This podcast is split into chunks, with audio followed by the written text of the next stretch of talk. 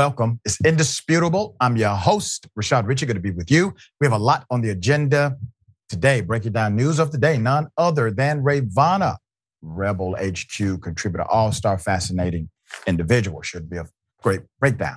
Top story of the day.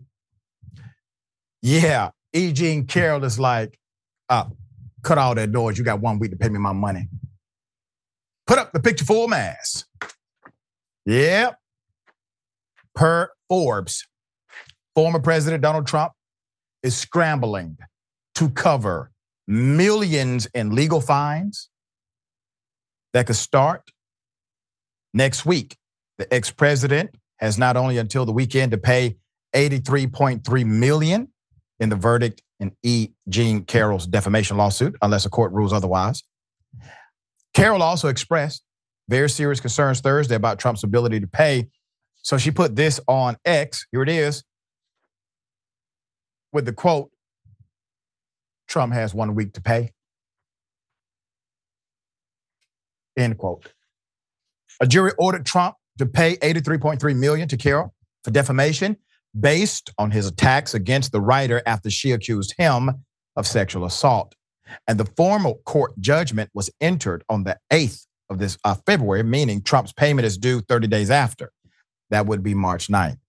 Trump intends to appeal the judgment, but will still have to either pay the money into a court controlled account or post on appeals bond guaranteeing his ability to pay. The ex president has requested that the court pause the judgment against him while he files post trial motions in the case, or else allow Trump to post a substantially reduced bond. And while the court quickly rejected his request to immediately pause the judgment, uh, while it considers the motion, it still has to issue a lasting ruling. Carroll's attorney argues in a court filing Thursday that Trump is asking the court to simply trust that he's very rich and therefore doesn't need to post a bond guaranteeing he'll pay the money. While they have very serious concerns about Trump's cash position and the feasibility of him paying what he owes. Trump has separately been ordered to pay a whopping 454 million and counting in the civil fraud case against him and his company. And Carroll's attorneys pointed out, pointed to that judgment. The criminal cases against Trump and the ex-president's lack of transparency around his own finances as suggesting there is absolutely no reason to believe that Trump has so much readily collectible cash on hand. The court has given Trump until 5 p.m. Saturday to respond to this filing, and a ruling on whether Trump has to pay the judgment immediately could come soon after, as Trump has asked the court to rule by March 4th. There's more. Trump's filing asking to pause the monetary judgment. I simply ask, ask the court to trust me and offers in the case in a case with an $83.3 million judgment against him, the court filing equivalent of a paper napkin signed by the least trustworthy of borrowers. Uh, Carroll's attorneys wrote Trump's attorney argued there is no um, cognizable risk of Trump not paying the judgment against him. Noting Carroll has previously conceded that President Trump's resources suffice to satisfy the judgment. Well, we're not talking about resources, we're talking about character. And this is another element that must be uh, spoken about. The reason why Donald Trump wants his cronies to take over the RNC is because he wants the RNC to pay for his legal expenses. All right, this is another move based on his personal needs and desires. Having argued to the jury that President Trump has great financial resources, plaintiff is in no position to contradict herself now and contend that she requires the protection of a bond during the brief period while post trial motions are pending. Um, once again, my argument would have been about his character, all right? Not his assets, because there is somewhat of a contradiction there. Let me give you Forbes' valuation of his money. Forbes estimates net Trump of worth, net worth of Trump at 2.6 billion. That's of September, okay? That includes about 400 million in cash and liquid assets. That's enough to cover the judgment alone but not his total legal fines when you calculate everything together, including the fraud case. So, how will Trump pay? It remains to be seen, according to Forbes, how Trump will cover the legal fines he owes, which total some 540 million and counting. Between his fraud fine, the 83.3 million and a separate $5 million judgment from Carroll's first trial against Trump, which was already, has already been disposed, uh, deposited, excuse me, into a court controlled account. While Trump doesn't have enough cash on hand to cover the cost, he does have multiple options, including he can borrow money against his own assets that he owns. He can seek help from wealthy friends. He can borrow from a financial institution willing to give him the money, which is now easy after New York Appeals Court paused the penalty in his fraud judgment that barred Trump from seeking loans in the New York registered institutions. He could also put up some of his real estate assets. His attorney suggested in a filing in the fraud case. While the Carroll payment is coming due in a matter of days, the ex-president has a bit more time to put up the fraud, uh, put up the fraud ruling cash as the New York Attorney General's office, which brought the case, is not expected to start enforcing the judgment unless he has not paid by March 25th. This is keeping in form with normative rules. Trump has similarly asked uh, an appeals court to pause the judgment against him in that case or post a $100 million bond. And while the court rejected the request on Wednesday to pause the monetary judgment, while it considers the motion, it still has to issue a lasting ruling. That ruling has not been issued as of yet. Um, this is what happens when you are a defendant for the rest of your life. Rayyvana, hell of a thing. This man is is closing in on a billion dollars of self-inflicted debt. Now, this is not debt where he just hit a hard time and made a bad business decision. This is him literally, literally doing what his attorneys told him not to do. And now he owes over half a million. Yeah, absolutely. And you know, speaking of things his attorneys told him not to do, he continues to defame E. Jean Carroll, and yep. her attorneys have been very clear that they, you know, uh, with her in consultation with her intend to pursue further action if she gives them the green light over this continued defamation. I just want to remind everybody that the penalties in the defamation case were so high uh, uh not necessarily because they believed that she had suffered uh, 85 million dollars worth of damage uh, but so much of those uh, damages awarded were punitive damages meant to punish him because of his egregious acts and his high likelihood of continuing to defame her, which again he's doing right now. He's doing on social media. He thinks he's smart. He won't say her name but um, any person who's gone to law school or just has a general idea of defamation law can tell you it doesn't matter if he yep. doesn't say her name as long as it's easily understood that he's referring to her. So you know I, i've said before but uh, you know, I don't have any sympathy for his attorneys because they know what kind of man he is and they continue to choose to represent him. But if he was any other person, I would feel so bad for them because they have the most, uh, you know, uncontrollable client who's just is constantly flying in the face of the advice that they're giving to him and just doesn't seem to care. But it is hysterical to watch his attorneys have to go, you know, into these appeals uh, uh court hearings, into these uh, you know, damages hearings and say my client doesn't have the money he's bragged about having on hand in order to pay out these, you know, uh, these large damages, and he's just continuing to rack them up every time he continues to defame her. That's a future penalty that he could be imposing on himself, and he's in enough financial and legal trouble as it is. I mean, couldn't have happened to a worse person. yeah, exactly. And I wonder, uh, are his followers still saying he's the best businessman in the world? Yeah.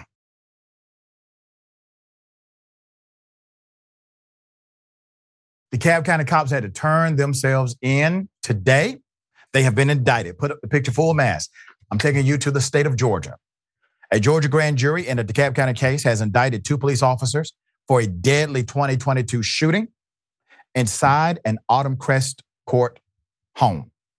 Former DeKalb County police officer Russell Mathis was indicted on charges of involuntary manslaughter and reckless conduct. A second officer, Jordan Vance, who is currently employed by DeKalb County, was charged with reckless conduct.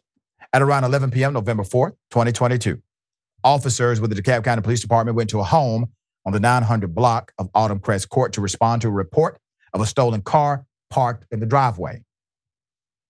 They said when they knocked on the door, it swung open. So they went in and found 36 year old Marando Salmon in his bedroom in the dark. Now, keep that picture up for a second, okay? Understand what's in the report so far. We knocked on the door and it magically swung open. So we went inside. The DeKalb County DA, Sherry Boston, went into more details during the press conference. Um, Sherry Boston is a, is a fine DA, by the way. Uh, Ms. Boston said Salmon threw a phone at the officers. Okay, he's startled, which they believe to be a knife, according to their report. But the narrative from law enforcement actually changed over time. In their first report, the Georgia Bureau of Investigation says that Salmon allegedly reached for a handgun and was shot by officers. A month later, the GBI walked that back. Although the officer did not see Salmon touch a firearm, he was reaching for a nearby item. The GBI report reads. In the news conference Wednesday, DA Boston said body camera footage and other evidence told a very different story, adding that Mathis appeared to open fire within seconds of encountering Mr. Salmon. Although he did have a gun in the room, Boston says it was holstered nowhere near him. And he was a lawful gun owner. Both Mathis and Vance, uh, they've surrendered now um, to the local jail. Now, uh, this is one of those stories where nothing seemed legit from the beginning. All right, so how did you gain access? Well, well, we knocked on the door and it just swung open. What? And initially, investigators bought that, or they attempted to make us believe they bought that store. Oh, yeah, yeah, yeah, yeah. The door was just kind of cracked open already. They knocked on it, swung open. They went in to investigate, make sure everything was okay. Then there's this massive and very important detail that has contradiction. Did he reach for a gun or did he throw a cell phone? Because maybe you changed the story after realizing he had a gun in the home. See how this works? And all of a sudden, the story starts to transform into this gun thing. No gun was part of the narrative initially. And so DA Boston took this before a grand jury. Grand jury said, indict. All right, um, at least there's a symbol of justice happening now. Uh, naturally, this never should have happened. A man basically sleep in his bedroom, get shot and killed by the police. They claim that his door was just basically open. Rayyvana, thoughts?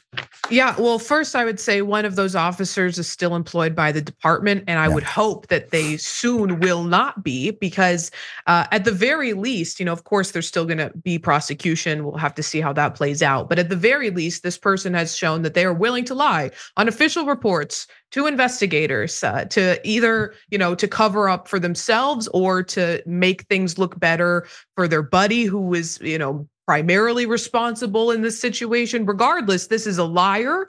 Um, and the fact that he is still employed shows, you know, some grave concern for the priorities of this police department. Um, I'll also say that the secure, the body camera footage, excuse me, uh, showed a very different story than even the when they recounted what they had previously yep. said to the investigators that it was almost instantaneous. The door opened and the shots were fired. So, of course, they didn't have time in a dark room. They had no time to evaluate what could have possibly uh, he could have possibly been reaching for.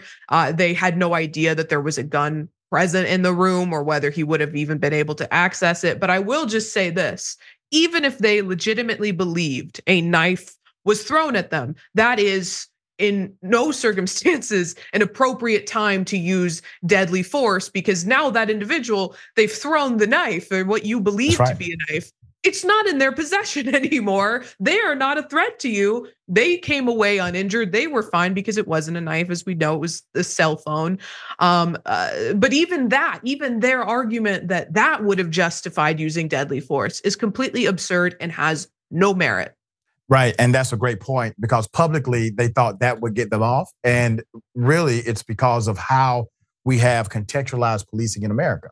Uh, they believed that as long as we can say we thought, obviously everybody else will forgive the uh, killing uh, that we've engaged in. All right, we'll bring updates as they come.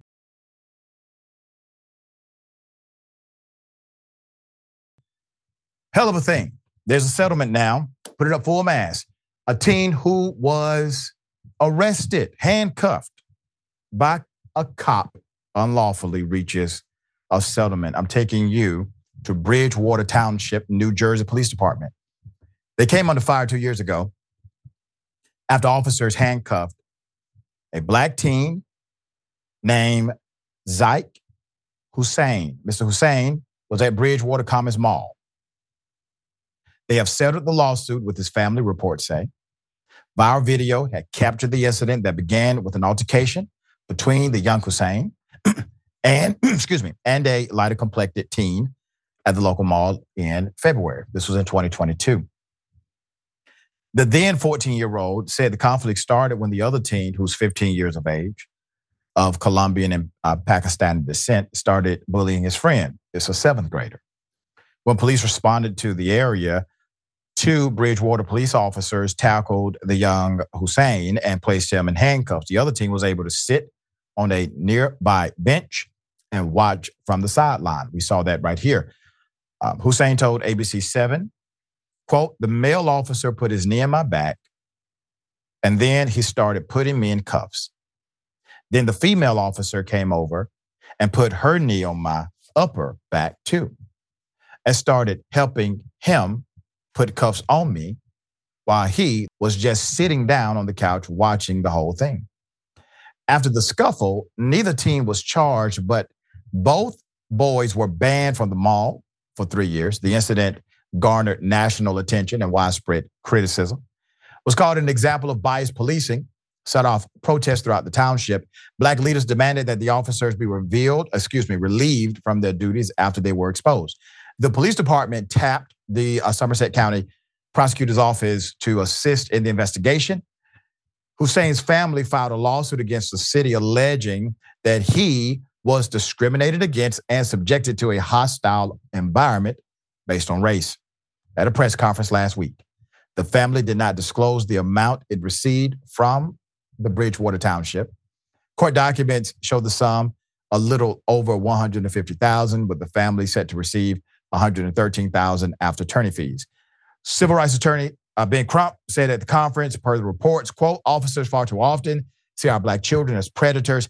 We have a visual proof. We have visual proof of officers doing doing these nefarious things, and yet nothing happens to them. So let's go to the chief of police for Bridgewater. Um, his name is John B.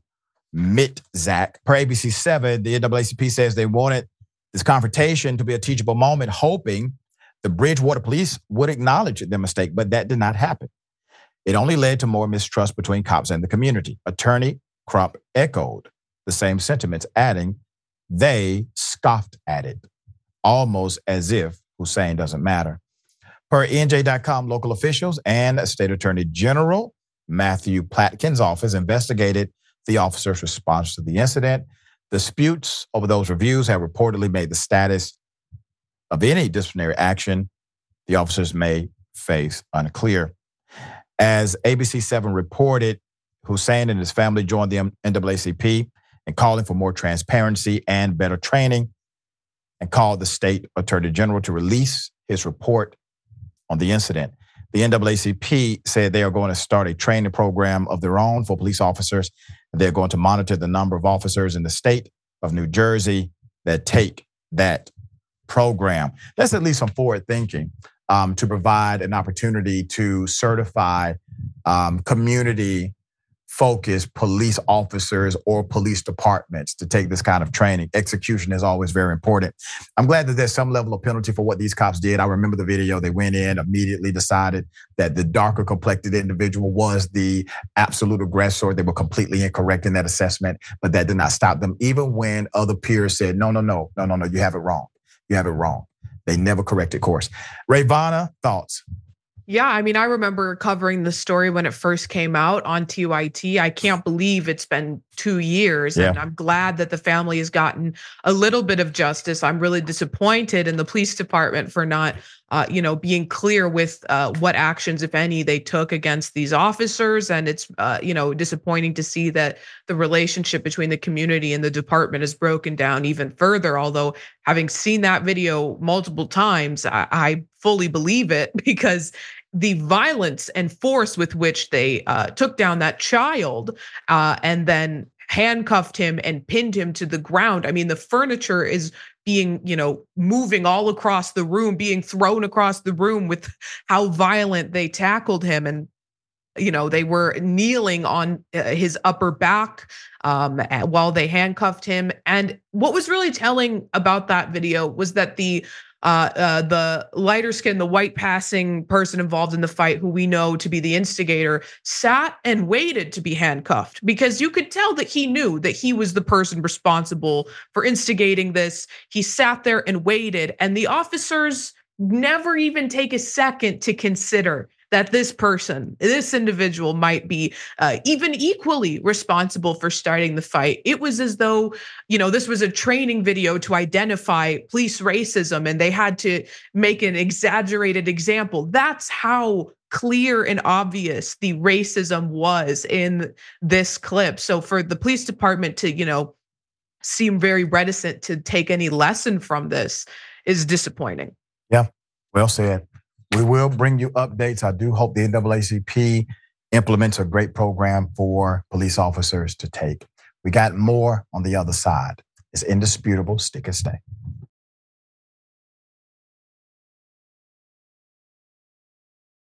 All right, welcome back. A lot of show left. Let me read some of these beautiful and amazing comments. Always good to be with everybody. Yep. I am sorry. Trump owes E. Jean Carroll a ton of money, but Biden still owes all of us 600. CD 71954. Uh, Trump try to fundraise among his followers to pay the judgment? And Neil Whittington, thank you so much. Um, stepdad needs to hit Jared up for a loan. See Michael Henson, member for 19 months. Well, I guess Trump better get a move on and start selling them shoes a lot more aggressively, Carroll said. Where's my money? It's too funny. All right. And a bunch of memberships. So we got La Dragon de Jardin was gifted a membership by Tony D. Thank you, Tony D. Tony D got, got a lot of memberships. So Tony D is responsible for also Tubi Doggo, Model 3 Dude, May Yulinda is special, Jesse, 219 Tiger, Marianne Masters, Chibs, Topher Barrow, JF. Thank you so much for joining and thank you, Tony D, for being the catalyst. All right, agnostic sister. Wait, I just noticed no top Friday for Dr. Richard. That's right, it's a new thing. If you noticed last week, I did not have a time last week either. All right, so dress down Friday kind of thing. Okay, got something for you. Ladies and gentlemen, I wish a Karen would. You want to call the police on them for having a barbecue on a Sunday. You're, you're I feel free! Back off! I'm going to tell them there's an African American man threatening my life.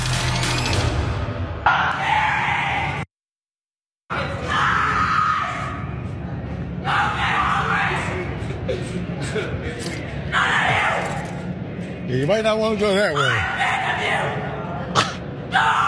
Don't get hungry!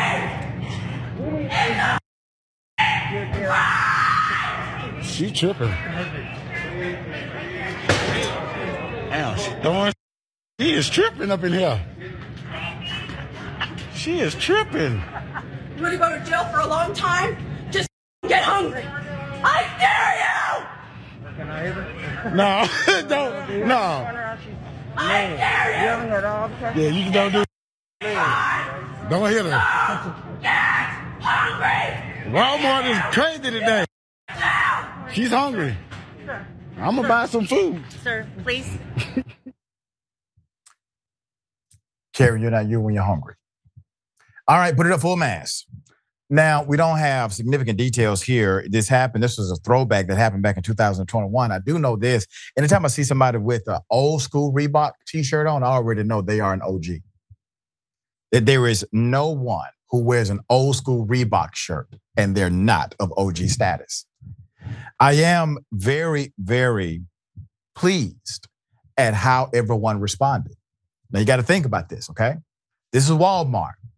Loss prevention, they think they're the FBI.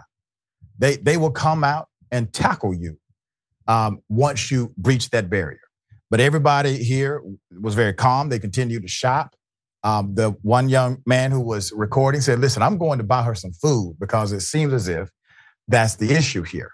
And then the other employee is simply walking, trying to calm her down. So everybody to me responded very appropriately to a person who obviously was having some type of breakdown in that moment. Uh, we all have them, it happens. All right. Rayyvana, thoughts here.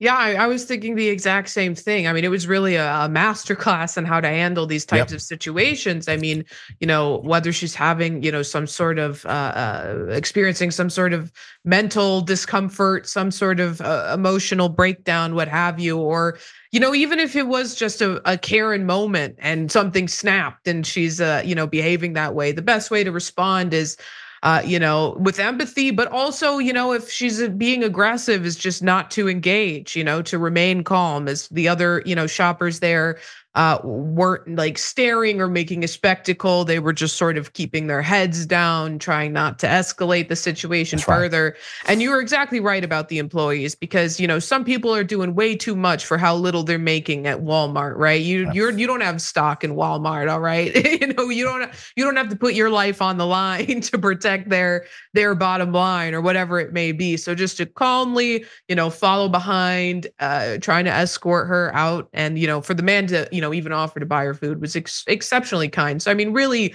this is uh, uh, just a, a, a really wonderful way for all these people to respond to a, yeah, an intense situation. There you go. Nobody gets harmed. Nobody gets killed. Everybody goes home. All right.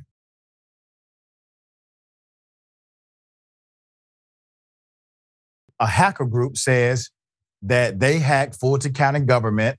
They are going to release pertinent information in the Trump trial if the government does not pay them money. They are threatening to do this, and the county calls their bluff. This is fascinating. So let me first go to Krebs on security. And according to the outlet, Krebs on security, and he does a lot of these commentaries and is very knowledgeable. There's been a major development in the hacker threat in Fulton County, where Trump is being prosecuted along with his cronies. The ransomware group Lockbit told officials with Fulton County, Georgia, that they could expect to see their internal documents published online this morning unless the county paid a ransom demand. Lockbit removed Fulton County's listing from its victim shaming website this morning, claiming the county paid the money. What? The county paid? However, county officials said they did not pay, nor did anyone make payment on their behalf. Security experts say Lockbit was likely bluffing and probably lost most of the data when the gang's servers were seized this month by US and UK law enforcement. Lockbit listed Fulton County as a victim on the 13th of last month, saying that unless it was paid a ransom, the group would publish files stolen in a breach at the county last month. The attack disrupted county phones, internet access, and even their court system. Lockbit leaked a small number of the county's files as a teaser, which appeared to include sensitive and sealed court records in current and past criminal trials. We have that information um, posted there with obvious uh, redaction and limitation. On the 16th of last month, Fulton County's entry, along with the countdown timer until the data would be published, was removed from the Lockbit website without explanation. The leader of Lockbit told Krebs on security this was because Fulton County officials had engaged in a last minute negotiation with the group.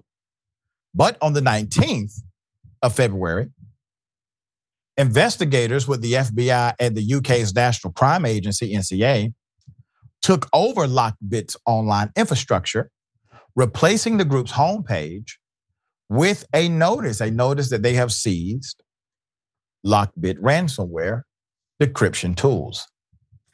In a press briefing on the 20th of February, Fulton County Commission Chairman, Mr. Rob Pitts, told reporters the county did not pay a ransom demand, noting that the board, quote, could not in good conscience use Fulton County taxpayer funds to make a payment.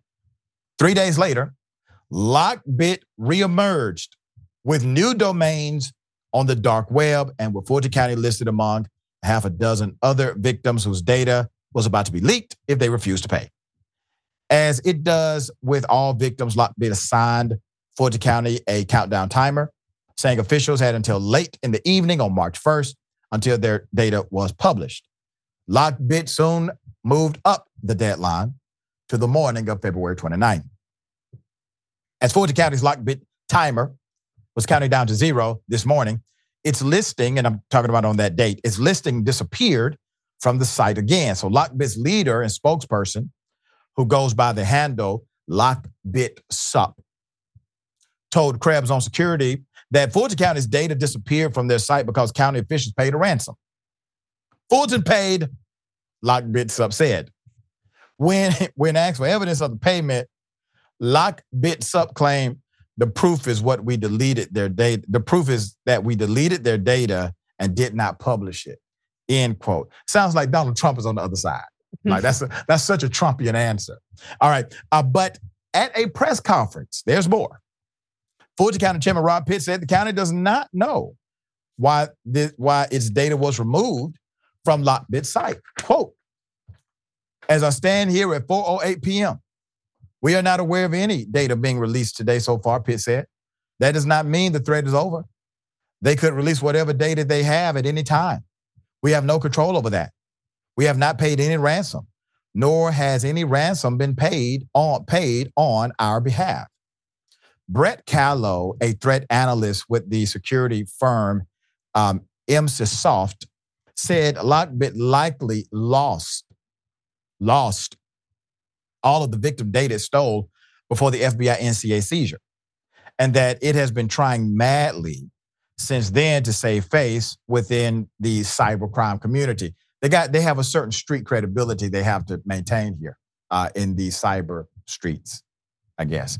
I think it was a case of them trying to convince their affiliates that they are still in good shape. Callow said of Lockbit's recent activity, recent activities. I strongly suspect this will be the end of Lockbit brand. There's more. Others have come to a similar conclusion. The security firm RedSense posted an analysis to Twitter X after that after the takedown, Lockbit published several new victim profiles for their companies that it had listed weeks earlier on its victim shaming site.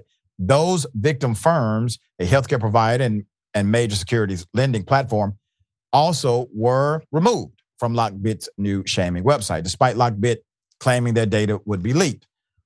Quote, we are 99% sure the rest of their new victims also fake claims, old data for new breaches. RedSense posted. So the best thing for them to do will be to delete all of the entries from their blog and stop defrauding honest people. Callow said there certainly have been plenty of cases in the past where uh, ransomware gangs exaggerated their plunder from a victim organization. Uh, but this time it feels different. He said, uh, This is a bit unusual. This is about trying to uh, steal affiliates' nerves and saying all is well. We weren't as badly compromised as law enforcement suggested. But I think you'd have to be a fool to work with an organization that has been so thoroughly hacked as Lockbit has. um, I didn't realize this was such a fascinating criminal enterprise, by the way. So they have organization, they have spokespersons, they have um, this credibility they must maintain. Uh, it's a real criminal enterprise here. So, Rayyvana, uh, would you like to dive into the uh, depth of this criminal underground known as cybersecurity? Right. We really got some inside baseball knowledge on uh, the yeah. way that these criminal enterprises have to represent themselves to the public. No, I think this is a really, really interesting story because it is such a poorly thought out plan. You know, from coming from a legal perspective, the threat that they're going to release the documents relating to the Trump case feels hollow and pointless because if the threat is that you're going to release the documents you have so that the Trump team can see them, well, let me introduce you to a topic called discovery, through which right. they would already know what documents they have. So the only thing that they might, you know, be uh, feeling a little anxious about then would be strategy, but they've been pretty forthcoming with what they intend their strategy to be with the trials ahead in media, you know, during you know press conferences so even and it's you know we can all reasonably assume what their legal strategy is moving forward uh, so even that is is not a, a, very strong threat. The whole thing is it seems very poorly thought out and silly. Um, but you know, speaking of maybe stupid and poorly thought out things, I would urge the uh, uh, Fulton County uh, court system and to retrain their employees on how to safely use technology because I think a lot of people have a misconception of what cybercrime looks like. Yeah. They imagine some advanced hacker, you know, uh, entering codes and you know using back doors or whatever uh, terminology. I can remember from anything pertaining to technology um, to sort of gain entry when in reality, it's typically they send an email, a phishing email to all of the gov uh, email addresses within a certain uh, government entity and someone clicks on the link and that downloads you know ransomware or malware or you know in some aspect that's how the viruses get in. That's how they get access to the servers the information that they have. Um, so i would uh, urge them to take precautions and you know maybe retrain people who work for them on how to interact with that you know send them fake practice phishing emails to right. see how many people fall for it in the future. Yeah and the biggest blunder i think was in the beginning when they assumed that they had access to the DA's office. The DA said, oh, no, we already took our uh, servers away from Fulton County for this case and created an independent um, server so that this could never happen to us. And so big ups to Fani Willis and the team for being that proactive. This was never an issue about that particular case from the beginning, even though the claims were there um, from the uh, from the initial narrative. All right, we got more on the other side. It's indisputable stick and stay.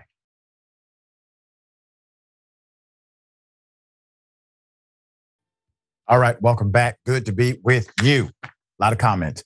Tony D, thank you. And Tony, did you like hit the lottery, brother? Thank you. All right. As a United States, as a USMC vet, bless you for your service. I see our rights destroyed while media blames me for our, uh, our situation. Pelosi says FBI uh, instigate ceasefire while ignoring uh, insider trading. And I got to tell you this, John Senator Jon Ossoff went against Pelosi and, and gang when he proposed legislation to say, listen, th- this needs to be illegal what y'all doing. Um, all of this insider trading and benefiting from knowledge you have about what's coming down the pike. And she literally told him stand off, and he did not. Got a lot of respect for the young brother. All right, manual. Um, I liked the shopper to shopper support. Uh, you don't want to go there. They'll try to warn you. You're right. They're like, you may, may not want to do that. It's not a good idea. Yeah. C. Michael Henson. Thank you, C. Michael. Um, looks like the ransom holder got held for ransom. I, I don't know who's telling the truth. I don't know. I don't know. I mean, hell. They could have got that money, man. Um, Woke Dragon, member for seven months. Thank you. We love you, Dr. Richey and Rayyvana. Yes, we love you back. We love you back. And uh, Scott Smith gave a bunch of indisputable memberships. Thank you. We got Moving Death, Hazy Dragon, um, Mish, Mish, Mishia, I think, Jackson. My apologies if I pronounced that incorrectly. Aggressive Progressive, and uh, Rachel Sorano welcome, welcome, welcome. And Twitch. Um, you know, that's a good point. So Jackal Dragon 1991 says, usually when someone is hungry, they don't have that type of energy. All right. Um, bigots, or and one in particular, woman accused, bigot accused, bigot accused of harassing black neighbors, put it up full mass. Uh, when will this stop? Prairie Atlanta Black Star. Maine's Attorney General has filed a civil rights complaint against 65 year old Andrea um, who was accused of racist, verbal, and physical attacks against two black neighbors that included threats of, I will effing kill you toward one of the victims. All right. Attorney General Aaron M. Frey announced the complaint under the Maine Civil Rights Action on Tuesday against this individual, um, Andrea, of Lewiston, Maine, who, according to the complaint, exhibited racist behavior toward 48 year old uh, black woman and a 31 year old black man. Both victims, who live along a block across the street from a home, are originally from Somalia, but have lived in the area for two decades, according to the complaint. More than 80% of the city's population is made up of white residents, and just under 11% of the city is black, according to the latest Census Bureau information. So Andrea uh, is accused of being racist. All right. So around November 9th, 2023, the man was outside his home speaking with his neighbor. A conversation that Andrea was able to hear. The document showed Andrea called him a racial epithet and told him to go back to your country. Very common Karen like behavior. We've documented it here on Indisputable. According to the complaint, after the victim told her to stop, Andrea allegedly assaulted the man by throwing a pumpkin at his head, causing him to need medical attention for a swollen face, broken nose, and a broken tooth. The man required surgery to fix his nose and sinus cavity, and he missed multiple weeks of work during recovery. Quote, the defendant's actions also emotionally distressed victim number one. And he continues to avoid coming into contact with the defendant whenever possible, according to the document. Frey also accused Andrea of similar behavior toward another woman who lives nearby January 10th. As the neighbor exited her vehicle, Andrea left her building to confront the neighbor and began yelling that she couldn't park her car there. Andrea then allegedly approached the woman wielding a knife, screaming racial slurs and telling the black woman to, once again, go back to your country or I will effing kill you. End quote.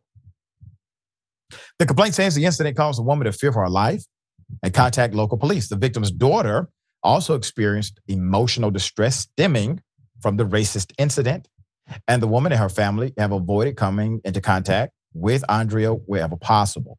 The Lewiston Police Department, which is investigating both incidents, says criminal charges are pending against Andrea, according to the DA's office, pending. Okay.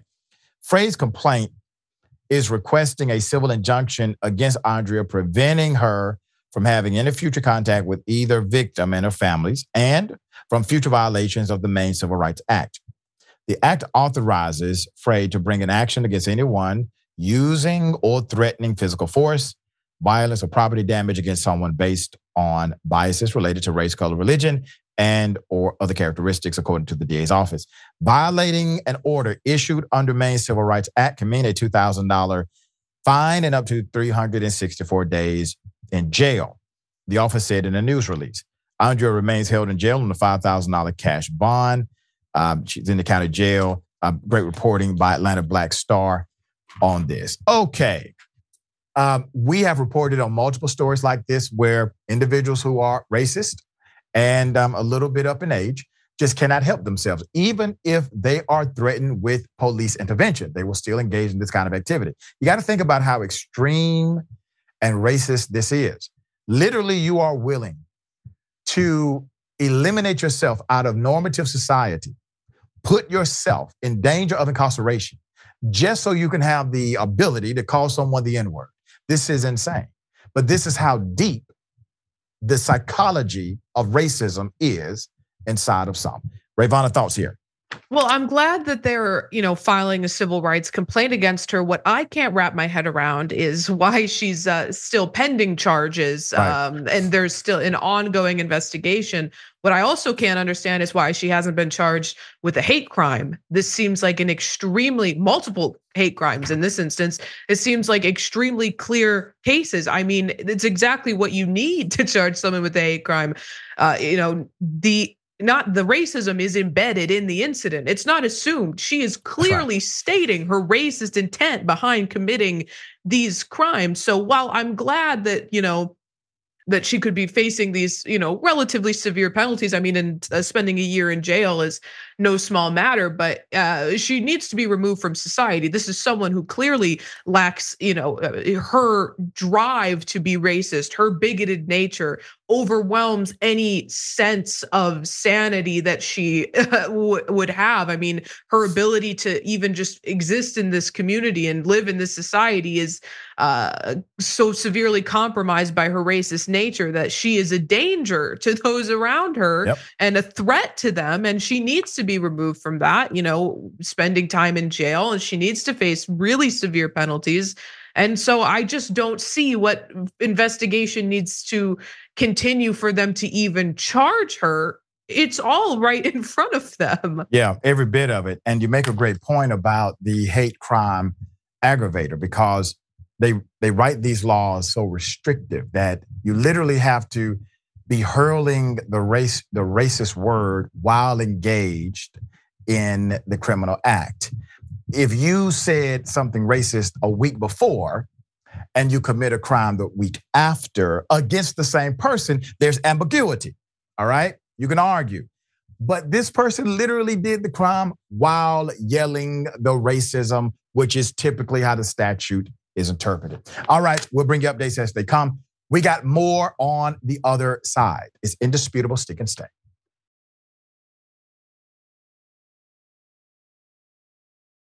A judge decided to overturn a sexual assault conviction.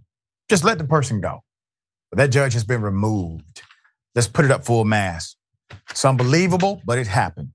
Illinois, Adams County Judge Robert Adrian was removed from the bench after a state oversight panel determined that he, in fact, engaged in misconduct, attempted to circumvent the law, when he decided to reverse the then 18 year old sexual assault conviction.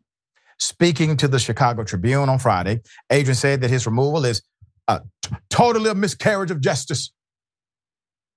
No, no, you overturning the will of the jury, sir. That's the miscarriage here. The decision from the court commission comes after the Judicial Inquiry Board filed a complaint against Judge Adrian. This was January 2023. Now, this is a rare thing to happen, okay? They accused the judge of willful misconduct. Now, remember, judges have significant leverage in how to do a case, okay? They do. But they decided this was willful misconduct, conduct that was prejudicial to the administration of justice, and that brought the judicial office into disrepute. The commission held a three day hearing for the complaint against Judge Adrian on, uh, in November and rendered its judgment last week, determining that the judge, quote, has engaged in multiple instances of misconduct. He abused his position of power to indulge his own sense of justice while circumventing the law. He lied on the oath on multiple occasions, and he has failed to acknowledge his misconduct. June 2021, give an example 16 year old girl who sentenced, um, who's since, excuse me, turned 18 and come forward as Cameron Vaughn, accused Drew Clinton, pictured there, of sexually assaulting her at a graduation party while she could not consent. In October 2021, Judge Adrian found Clinton guilty of one of three counts of felony sexual assault, and Clinton served 148 days in county jail. Then, at a sentencing hearing in January 2022, Judge Adrian reversed the guilty ruling and called Clinton's 148 days, quote, plenty of punishment, end quote.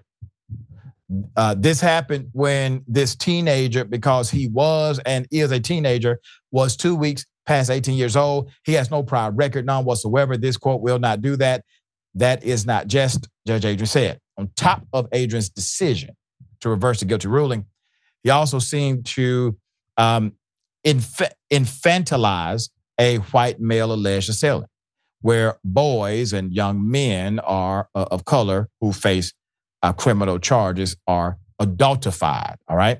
So at the same sentence hearing, the judge blamed the parents. All right. So he famously blamed the parents' teams who hosted and attended the graduation party rather than Clinton. Uh, they allow 16 year olds to bring liquor to a party. They provide liquor to underage people, and you wonder how these things happen. Well, that's how these things happen. The court is totally disgusted with that whole uh, with that whole thing. He said, This is what happens when parents do not exercise their parental responsibilities, when we have people, adults having parties for teenagers, and they allow co-eds and female people to swim. He said female people to swim in their underwear, uh, in their swimming pools, end quote. Of course, alcohol doesn't cause. Uh, this is a victim blaming line that uh, of thinking that absolves abusers of the decision to harm someone in a vulnerable state. Um, sounds like a Kavanaugh supporter to me. Uh, March 2022, when the Ju- Judicial Inquiry Board first began looking into allegations of misconduct against Judge Adrian for reversing the guilty ruling against Clinton. Now, remember, Clinton is grown, he's an adult in the judicial system. Okay. When they started looking at this um, against Clinton, Judge Adrian questioned Vaughn's victimhood. Now, this is the victim, all right? So he questions the victimhood. The reality is, quote, the reality is that I had second thoughts on the finding of guilty shortly after the several day trial. I found haunting Clinton being in jail, pending the hearing on the post trial motions, he said in written statements to the board. My focus on reconsideration was the issue of consent. The people must have proven beyond a reasonable doubt Vaughn was unable to consent. I finally concluded I had not. It had not. Later that year, Judge Adrian spoke to news outlets about how the left was trying to cancel him. So Cameron Vaughn told Law and Crime, quote, as a survivor of sexual assault, I find Judge Adrian's comments and assertions to be just as disingenuous as the Illinois uh, Courts Commission found them. I think it's disgusting that he would go on record and outright call me a liar. His actions are shameful, and he has never shown any remorse, Bond said. To the now former judge, Robert Adrian, you cannot hurt me anymore. I am forever thankful to the Illinois Courts Commission as they made it possible that he can't shame and blame any other victims like he did to me. To all the other survivors out there, you matter, end quote. Um, you know, when they investigated this cat, they realized, you know, he didn't just make this um, miscarriage. He didn't involve himself in just one uh, dynamic of misconduct, but many. Um, and that is the primary reason they removed this individual summarily from the bench. If it would have been one occasion, they probably would have given him a suspension. But because they found it to be pervasive, they removed him altogether. Ivana, thoughts here? Yeah, as a lifelong Illinois resident, I am grateful that he has been removed from his position of power. But I will say that to all of the people, you know, specifically men who ask this question, well, why don't women go to the police when they are supposedly the victims of sexual violence? Uh, this is one of the reasons why. He gave so many women in the state a reason to not even bother reporting when they are the victims of sexual assault or to the police because even if they are the you know quote unquote perfect victim and they follow all the steps you might still have to sit in front of a judge who sympathizes with over yeah. you the victim of the violent crime that he sees himself not in a not in a victim he doesn't feel sympathy for you as a victim he sees himself reflected back at him at a white man who he that's the person he sympathizes with. That's the person he thinks that this whole experience has been too tough on. And although he's been removed from the bench and you know i commend her bravery for naming herself and making these public statements um, but she hasn't received justice. She didn't receive justice. Removing him right. from the bench was not enough. Her got to walk free after it was determined it, by a court of law, by a jury, that he did sexually assault her. She got no justice in this case. So for her to then use what this horrible situation that happened to her how she was victimized in this way uh, you know as a platform to speak out you know for other survivors and to fight for justice for other survivors is so so brave and so commendable and you know as a survivor of sexual violence myself this these stories of like the judge are just devastating and yep. we can see you know all these parallels to our own situations but you know just to see this young girl come forward and to be so brave and to speak on behalf of other victims you know just it does fill my heart with optimism and hope. Yeah. Find the power. Don't allow anyone to take it away. Amen to that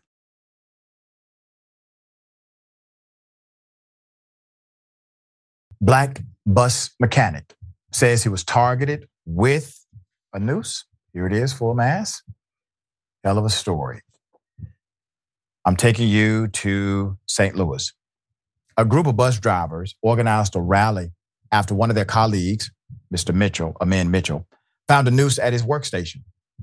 The walkout caused disruption for the public school system earlier this week. The district had to cancel activities, struggled to find transportation for students following the demonstration by the Missouri Central Bus Company.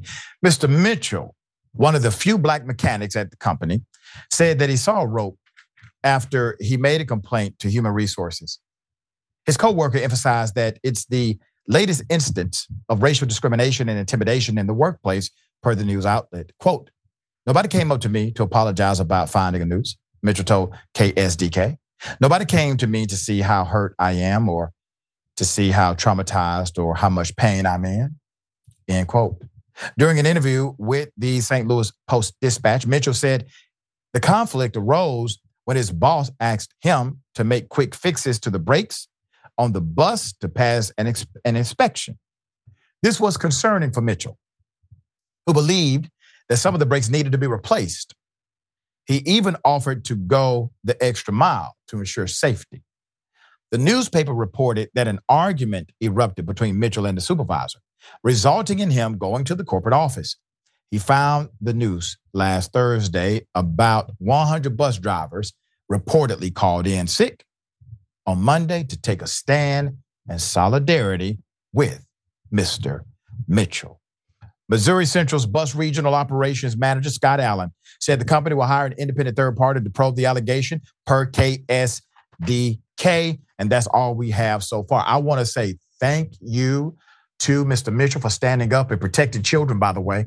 Why did he not want to do this? Because it would have put children in danger. Thank you. And thank you for standing up to your boss, going to HR and doing what you did. And thank you to the colleagues who support him. This is how we win. This is how we win. Rayvon, the thoughts here.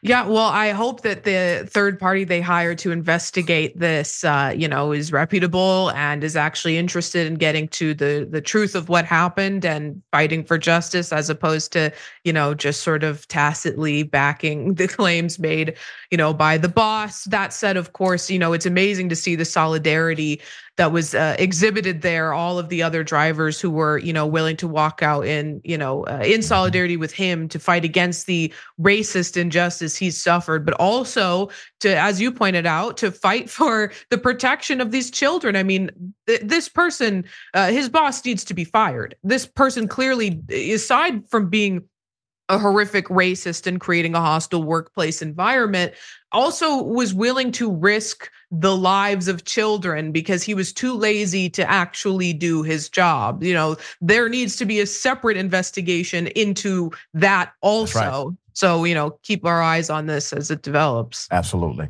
Absolutely. All right.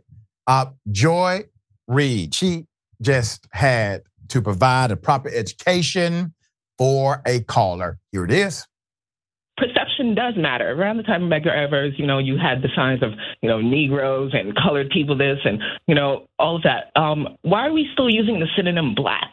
There are no black people. If we're going to start calling immigrants that come through the border brown people, let's call the brown people, all the brown people, brown people, and like really take hold of the narrative instead of like I don't know if people have actually looked up the color black in the dictionary. It's not something. Why would you want to call your children that? It's, it means darkness, void. You know that's part of the discrimination. We are not black people. We are brown, and that's it. That's all I want to say. I mean, the term black uh, came upon came about because of people wanting to empower themselves because the term Negro um, was is a made up term that was made up by white supremacists in order to label black people who came from multiple ethnic groups and throw them all together. I don't think people understand that Africa is the most um, biodiverse uh, continent. There are 2,300 separate ethnic groups in on the continent of Africa. So when Africans were taken in slavery to America, you're mixing tribes that had no genetic relationship other than all being Negro. And so the idea of whiteness and blackness was invented in America. It didn't exist before the 16th century. Oh, we have some more as well. Put up the picture for a mass. So she thoughtfully gave a proper education. Um, I love uh, Joy Reid, Joy-Ann Reid. Thoughtfully educated the person. This was on C-SPAN's Morning in Call program, Washington Journal. The caller talked about the different racial labels African Americans have gone by in American history. Okay. Now, here's more of Reid's response to that caller. No white people in Europe who are all different ethnicities, whether they're Italian or Greek or British or German, they didn't call themselves white. The idea of whiteness didn't exist until this country was founded. And when people, Europeans came here and decided to enslave Africans who were, again, they spoke different languages from each other. They couldn't communicate with each other, let alone communicate with their so called owners. They designated white and black as a way to, de- to delineate African slaves from indentured servants who were European. They wanted to enslave specifically the Africans. And so they invented these terms, white and black, in order to distinguish themselves from the Africans and distinguish themselves from the indigenous, who they called savages. It was literally an invention of slave owners in the United States. And so when people reclaimed the term black in the 1960s, it was because they had decided to empower themselves. It was a term that felt to them more powerful than simply using the term Negro, which had been invented by enslavers. So I don't see any problem with black. Uh, black is a term that can mean power, it can mean beauty, um, it doesn't have to mean darkness and horror. It, it can in the linguistics of the culture of the United States, but in the culture, in terms of black culture, it doesn't mean that. And so when people say black, they mean that as a powerful term, not a negative term. Yeah. And let's talk about the shift that took place in the 1960s and beyond. Um, let's put them up for a mass. If you remember, leaders like Stokely Carmichael, the big homie Kwame Ture, uh, famously introduced the phrase Black Power at a Mississippi rally. Now, this was a Black activist movement where Black pride was instilled in the movement. It was required to understand that Black was beautiful. What followed was a cultural turning point as phrases like Black is beautiful or I'm Black and I'm proud began to emerge as the power center of restorative expression among Black people. It revitalized identity, it revitalized well being. The racial label African American gained popularity in the 1980s, the 1980s, after a number of Black leaders like Reverend Jesse Jackson supported its use and noted its cultural integrity. That term is still commonly used today to refer to Black people. A 2021 Gallup poll found that Black Americans prefer the use of Black, 52% over the use of the term African American at 44%. New terms like uh, BIPOC and POC, person of color referring to people of color, started cropping up over the last decade in the United States as comprehensive labels to refer to anyone who is not white. Um, very dynamic uh, response from my sister. She only had a few minutes to do so. Uh, naturally, in order to get into the weeds of this, you would have to basically take a college course. But I think she did a great job knowing that this was the opportunity to teach. Rayyvana, thoughts here? Yeah, I mean, Joy-Ann Reid is such an exceptionally intelligent, uh, yeah. you know, individual, and for her to take the time to uh, educate, you know, instead of maybe dismissing the comment or you know quickly giving a short response and brushing past it i think was really meaningful because you know you know as you pointed out uh, these are things that t- you are typically not taught in america until you reach college level history but i think it's so important um, for people to know the the history of the terms you know uh, black and white and how they were codified originally here in the 13 colonies in anti-miscegenation laws uh, i believe the earliest one is from massachusetts although i could be misspeaking there um, but uh, so we'll see people. I think even the most well-meaning progressive people will hear uh, you know, that there's a seminar on eradicating whiteness, and they might, you know, be turned off a little bit by that without, you know, having actually engaging in or, or you know, knowing the background of the fact that whiteness does not mean people who are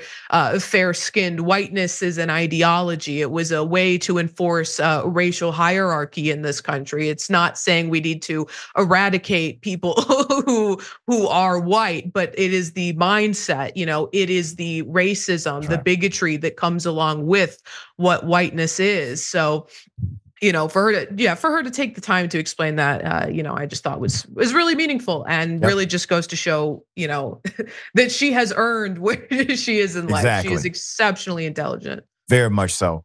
Um, always a pleasure having you on the program. Tell people how they can follow you, check out your great work. Absolutely. So I think this is my last time on the show. So I do want to say thank you for having me on. I know so some great. people in the audience know that I'm uh, starting my career as a lawyer uh, in the next coming weeks. But for the next few weeks, everybody can see my videos uh, on Rebel HQ. I've got one coming out uh, today about um the some Trump shenanigans. So for the yeah, for the next few weeks, you can see me there, Rebel HQ on YouTube and Facebook. And for updates on everything I'm doing, people can follow me uh, on Twitter at Rayyvana TTV. But thank you so much for having me on this time and all the times. It's been wonderful. It's wonderful to have you. Um, I'm such a fan of yours. I'm thankful for your leadership and your um, just your approach. Uh, so know that you always have an opportunity here, and please keep in touch with me. Okay. Absolutely. All right. We got more on the other side. The bullpen is next. Stick and stay.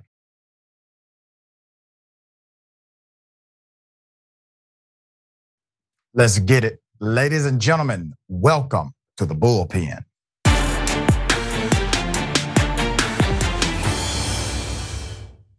All right, in the bullpen today, we have Miss Amanda Griffiths, commentator, Young Voices, PhD student concentrating on political theory and international relations with an emphasis on Machiavelli's political thought. That's interesting. Good to have you on the show. How are you? Wonderful to be here. Thank you so much, Dr. Richey. I'm great. How about yourself? I'm doing quite well. We're going to chop it up about the immunity claim that Trump and his attorneys are presenting that will be decided at some point in the very near future. I don't want to presume what you know or believe about this claim of presidential immunity. So if you would, give us your sentiment and I will then opine. Absolutely. So, what I am aware of is that historically speaking, we've seen the courts really want to, every time they're confronted with this issue, walk back or really narrow what constitutes or what qualifies for presidential immunity. Uh, that seems to me very apt because uh, this really needs to be a very narrowly tailored concept. We obviously don't want to be having everything open for prosecution if someone undertakes a particular action while in office and it's necessary, but that should be very, very constrained. So I'm excited to see this question taken up in a more broad format, uh, not just with respect to uh, former President Trump, but also with respect to how this might uh, redound to future presidents as well. So I'm I'm eager to see how this plays out. Do you believe the genesis of the claim itself that basically says that the president of the United States, and this is one I, I would call it leg of the claim, that a president is basically legal until or unless successfully impeached. And so basically anything that the president does is technically legal under the standards of the Constitution because the way that you would deem an action illegal by a president is by way of impeachment. And so if they don't get successfully impeached, that means by default, their actions are legal. Do you believe in that sentiment? I think that's a very dicey sentiment to hold personally. Yeah. Again, I'm one of those people who would like to see presidential powers constrained, generally speaking. I'd like to see most powers of official office uh, constrained. So, this is something that I would think uh, should be grounds for discussion when the motion was filed, uh, uh basically, we're talking about okay, was Trump acting in his official capacity when he told people meet him at the Capitol? And uh, all right, so we're talking about particular actions, right? And so a judge gets to decide that. But in, in the overall scope, because this is going to be precedent setting, period, whatever the decision is. In the overall scope, how legitimate is a democracy when we do, in fact, have special rules for the leader of the country. And those special rules create special immunity so that they cannot be prosecuted for crime. They already have significant immunity. Even members of Congress, if whatever they say at the well, they can't be prosecuted for it in a civil court. They can say what they want to say about somebody, defame, etc. So they already have these protections that seem wholly unfair to many people. I fear that the more we create uh, special circumstances for the elected elite, in particular in America, the more us and them narrative exists. What say you? I am in agreement with you there. And I think that generally speaking, it's not good for a democracy to be this way. You're very correct. I think that it would it, it, it would exacerbate tensions between uh, voters and office holders feel like a double standard no matter where you stand on the political aisle. And I'd especially like to see this applied to declarations of states of emergency, for instance. Uh, there's a lot of uh, there's a lot of leeway that's granted to office holders when they do declare a state of emergency, and it should be grounds for questioning. So no, I don't believe that it's particularly legit- legitimate to hold a broad array of actions uh, in the category of actions to which a president or uh, or elected official in general is immune. So let's talk about what may happen next. So let's say the some Supreme Court rules uh, that no, there's no such thing as a blanket immunity for a president. Uh, that's completely out the door. But there's there are these restrictions um, naturally that can be applied, and so they kind of split the baby, so to speak. But Trump is being prosecuted now. Uh, Trump is under prosecution by the federal government by multiple uh, state jurisdictions. And here's the rub, all right? You're a political theory PhD student. According to the political reality, if you are a convicted felon, you cannot vote in most states, not while you serve, not while you serve that sentence. If Trump gets convicted of even one felony, how does he overcome the rule, the ballot rule that says if you are currently a convicted felon still serving your sentence on parole, probation, or otherwise, you cannot vote. You cannot run for a political uh, political office. You cannot hold a position of public trust. How does he then overcome that constitutionally under a conviction scenario? It's a sticky question. And I think one way that his team could possibly try to work around it is say, oh, we'll have him on the ballot as a write-in. Even there, though, that is that's really taking a risk. Uh, and you have a lot of states who are going to have that discretion, be able to say, no, we don't want you on the ballot. And now we have grounds for omitting you from the ballot. So it's going to be tough. It'll be really tough for his team. And uh, he seems to be uh, switching out various members of his team of late. Yeah. So I'm not sure if he's going to be able to retain uh, good counsel on this. Yeah, I do think some states are going to obviously take advantage of their ability, their right to dismiss a presidential contender. Um, unfortunately, this is a very different political public atmosphere. Uh, it has happened before. The last time a general a general election standard removed a presidential contender was Abraham Lincoln, uh, and then naturally that was a catalyst to the Civil War uh, that started. But it proved one concept states do have the right to do this under particular circumstances. Generally speaking, um, and this is one of those nuances of America where we have a national election, but it is state orchestrated and state governed and state implemented, right? which Democrats, some Democrats have argued we need to have a more uniform policies. Republicans have said, nope, we want to keep it as a state dynamic. Well, this is one of the challenges you run into where states have the authority based on constitutional, based on the court's interpretation of the Constitution previously. So is this healthy for democracy, unhealthy for democracy moving forward? Uh, just the general question of whether these are decided by the states or yep. whether it's. I'm more of a federalist fan, so a federalism fan. So I would prefer to have this be a question that states can decide individually. I acknowledge that there's going to be tension there. If you have some states where a president a presidential candidate is on the ballot and other states where a presidential candidate is not. Uh, this is a common issue with third parties with which I'm very familiar. So I, I prefer to have it left to states and to the people that inhabit them for the most part. Yeah. I mean, I, I would have said that a little while ago, dear sister, but some of these states have been so extreme in their decisions I don't know anymore. I think there's some wisdom to a uniform policy, but at least it should be open for discussion. Uh, good luck to you in your PhD studies. How far are you along now? I'm about my third year now. So we're, Oh, we're, we're plugging along. Yeah. Plugging along. All right. Good luck. We hope to have you back very soon. Thank you for being on Love to. Dr. Richard. Thank you. Absolutely. All right. Remember, take care of yourself, take care of each other, take care of the planet. Remember, the truth is always indisputable.